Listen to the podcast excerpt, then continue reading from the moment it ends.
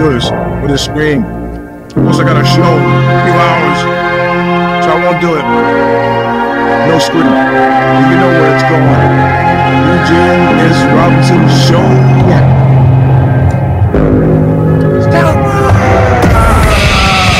How you? Welcome, my friends. To a show that seemingly never ends. Is version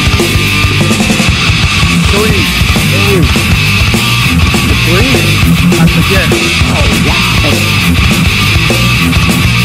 Two things. How's that possible? Man with perfect teeth. Anyway, it's the lounge version number 203. Your host is. Things are changing here. Things are strangely different. You look around the surroundings, I'll explain everything and all as is Bob Riley. Sing the Zim, like he has every single week. This 2007. Yes, that's right, it's Stigmata. Record is calling it the Dust. Is called Intro All or Nothing. Still available from Revelation Records. Raymond Beach, California.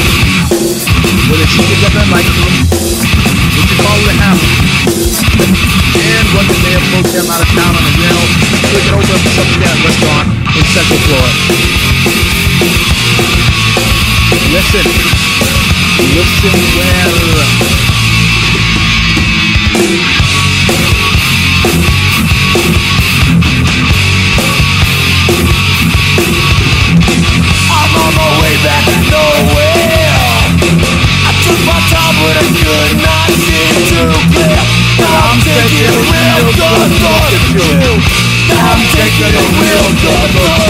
Face. On my way back to far. So please bring back and forward nothing. Alright.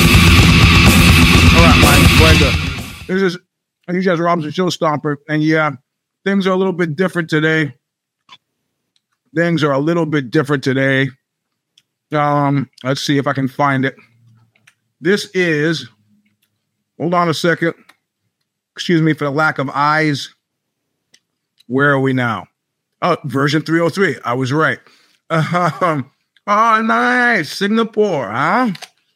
Singapore slings, and you even spelled it right. Yeah. Mm, yeah. So I always get in trouble when I try to eat during the show. I know it out outra- outrageous and offends some people, but um, I'm I'm doubling up. So let's go back in time a little bit. Where I am. Usually, I don't like to tell you where I am when I'm there, but I'm here such a short time that you can't get up to hijinks at Thalia Hall in a few hours. Playing uh, Yakuza's 25th anniversary party. Our friends Bruce Lamont and the guys in Yakuza. I wonder if they got the same drummer. The same drummer was a Muay Thai guy. I used to geek out on martial arts. So we're doing it at Thalia Hall here. One of you showed up yesterday at the book at the book deal at Reckless Records. That being uh, Mr. JW showed up, and um, the publisher was there, and she starts quizzing him before I found out. I was like, "Oh, are you interested in the book?" And he's like, "Well, oh, so you know Oxbow?" And he's like, "No." And then he's like, finally says, "Uh, uh, the podcast." I go, "Oh," and he goes, "Yeah." I'm Mr. JW. I go, ah, Julian Walker. Nice to make your acquaintance, sir. And so we hung out, got pictures, and where are the pictures? Mm, If I, if I had time and patience, I would put them in the chat. Uh, I'm hoping that it, it's not too early for him, and he indeed is up. It's early for West Coast peeps, but you know it, it is what it is. Got to sleep early last night. I feel refreshed today, if only slightly syruped. So that's where I am, staying in a wonderful Hampton Inn. It only took 172 texts between and betwixt band members to find our place in the Hamptons Inn, Hampton Inn, uh, and it it it, it the problem was uh, one of our members didn't want to eat breakfast off of a foam plate. the The flow plate was a bridge too far. I'm one of those guys who, you know, you hear people complain about high school lunches. Never complained about high school. In fact, I've heard people complain about food in jail. Now that's food that you should complain about. I complained about the food in jail, but I gladly consumed the food in jail. Yeah, for that tough day that I was in jail. Yeah. As one of our, as one of the members of Oxbow suggested, I should have got a a tattoo tier for that one day. Is that for every year you're in jail? No, that's for every second that I was in jail. Um, so, anyway, I got up. These are crack of dawn deals. You got to fly that first flight of the day when everybody's nice and awake, or maybe not awake, sleepy. I don't know what the deal is, but maybe it's a safer one. It was a United flight with no fucking problems at all, if that can be believed. Even though they fuck you in the booking process. Oh, you don't want to sit in the last row by the toilet in the middle seat? Well, look at we have other ones, but the upgrade is this 35. Fuck you and your $35. I'll take the fucking seat. It's gonna I'm gonna make it miserable for everybody because I'm not paying a nickel extra. Sit in that middle seat, fine, fuck it. But I had sizable people on either side of me. You know, I'm jammed up, and the, and the, the one woman, this is one the woman on my right hand side was one of those people who brings her like it's like the calorie intake that you fucking need. You don't need all that shit in your little packet. She's got a Jamba Juice thing. She's got a coffee thing. She's got a sandwich thing and a salad thing, all jammed in the pocket, spilling out. I got to smell this thing. I don't want to be one of those guys. I don't want to be complaining about this. But as soon as it's revealed that no other pricks are getting on the plane, that I see a seat in front of me in the aisle. The guy is one of those nuts that wants a window seat. One of the women gets up to go to the bathroom, and I see I I know what's gonna happen here. She gets up. I I track her bathroom progress. It's like 13 times in a three hour flight. The fuck is wrong with your bladder? What are you drinking? 13 times. So after time number one, saw the writing on the wall, stood up, just took the seat in front. I said, "It's nothing personal, ladies." and sat down the seat and then had a, a, an enjoyable flight during which I read Stephen King. Stephen King's new horror book. I'm 60% into the book and nothing horrifying has happened yet other than a car accident. I was like, man, Stephen King, dude is kind of skating on reputation at this point. The fuck? I'm 60% into the book and nothing horrifying has happened but a car accident? I get more buzz from me in the news than, than this kind of shit. But anyway, anyway, I, I was in Wicker Park and that's where that's where at the Reckless Records in Wicker Park, which I guess is uh, I guess is uh, the, the fancy smashy section of town. I don't know. I just know nobody shot at me, and uh, everybody was nice. So there is that. I sold uh, like four books, sold uh, two T-shirts, sold both Whipping Boy records that I happened to in, in, uh, uh, uh, impulsively jam in my suitcase, and sold one of the puzzle boxes. Guy texted me the Venmo me the money on the spot. I don't know what to tell you. Uh, it's, good so far. What remains is a show tonight. Um, trying to save my voice, and I'm in a hotel, so I don't want to do any screaming to start the show. But then at some point, um, at some point, uh, a, a, fight fan came. Oh yeah, JW. But no, there was somebody else. Anyway, the conversation was starting about. Hey, is there is that was there a fight tonight? Was there a fight tonight? apparently there was Brandon Royval and Moreno. Number two. Wah, wah, wah. Cue the clown music. Okay, so then I go to the Twitter machine. Fuck X. It's still Twitter to me. I go to the Twitter machine and expect that I'm going to see some highlights from the nothing. Nobody, no back channel chatter, nothing. Nobody's talking about it. And I was like, all right, okay, well, maybe somebody knows what's going on. I find nobody They guy JW is is say a fight tonight? He goes, I don't know. I don't really watch. I don't really. I don't really watch. I was like, all right, well, let's go. Jesus Christ, let's go online and see what we can see. And sure enough, there was a fight. And who among us, who among us wasn't going to be excited about Victor Altamirano versus Felipe de dos Santos? Who among us? Wouldn't stop everything on a Saturday night to see Ronaldo Rodriguez and Denys Bondar, or Claudio Pelez and Fares Ziam, or Eric Silva, That's a name I knew. Or Muhammad Naimov. Or Edgar Chavez, Chavez and Daniel Acera. Or Mateus uh, Mendoza and Jesus Aguilar. Or Christian Quinones and Ronnie Barcelos. Okay, that's a name I know. So two names I know. Those are the prelims. Okay, well, that's prelims we understand. Oh, yeah. Well, what about Manuel Torres versus Chris Duncan? All right. Now, okay. Yeah. What about Yasmin Yaguara and Sam Hughes, uh, Francisco Prado and Daniel Zellhuber? Now, pretty much, this was a two fight card.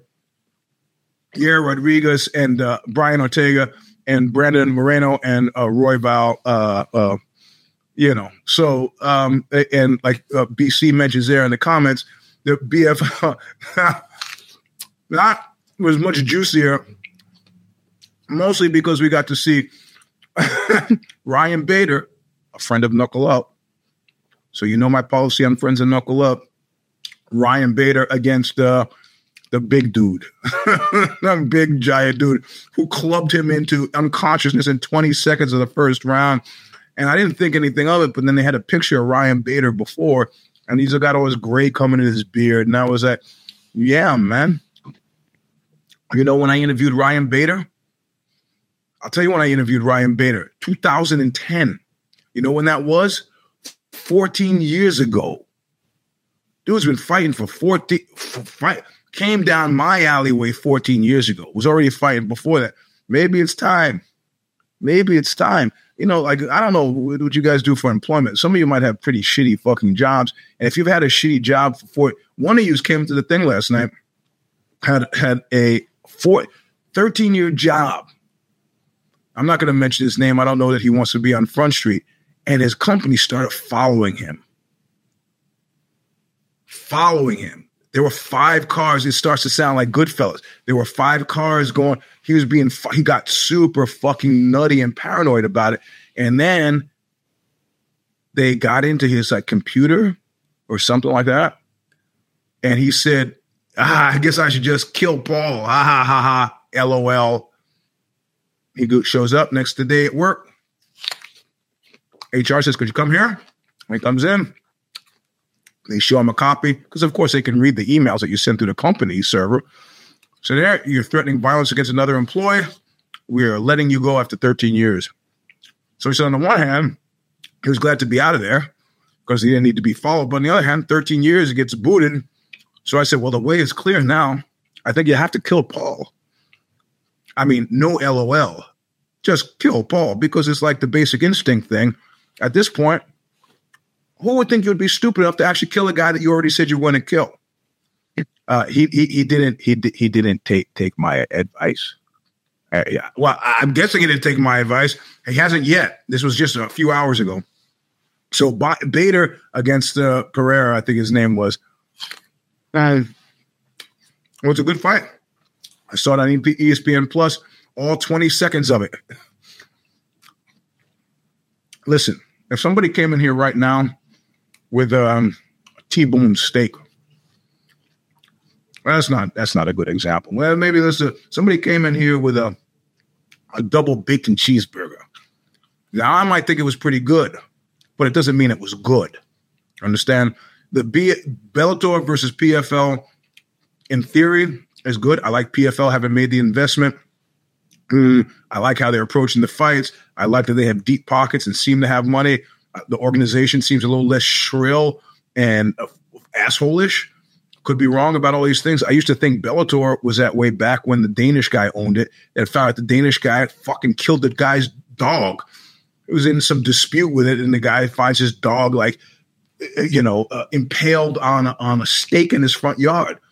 Uh, uh Rebney, was Bjorn Rebney? Was that the guy's name? Mm. Okay, they had no proof that Bjorn Rebney had done it, but it was looking like Bjorn Rebney had done it or commissioned somebody to get, kill this guy's dog. Which, of course, is if you've seen any John Wick, you know, is not a way to motivate somebody from Eastern Europe. So, mm. anyways, the guys at PFL seem to be okay.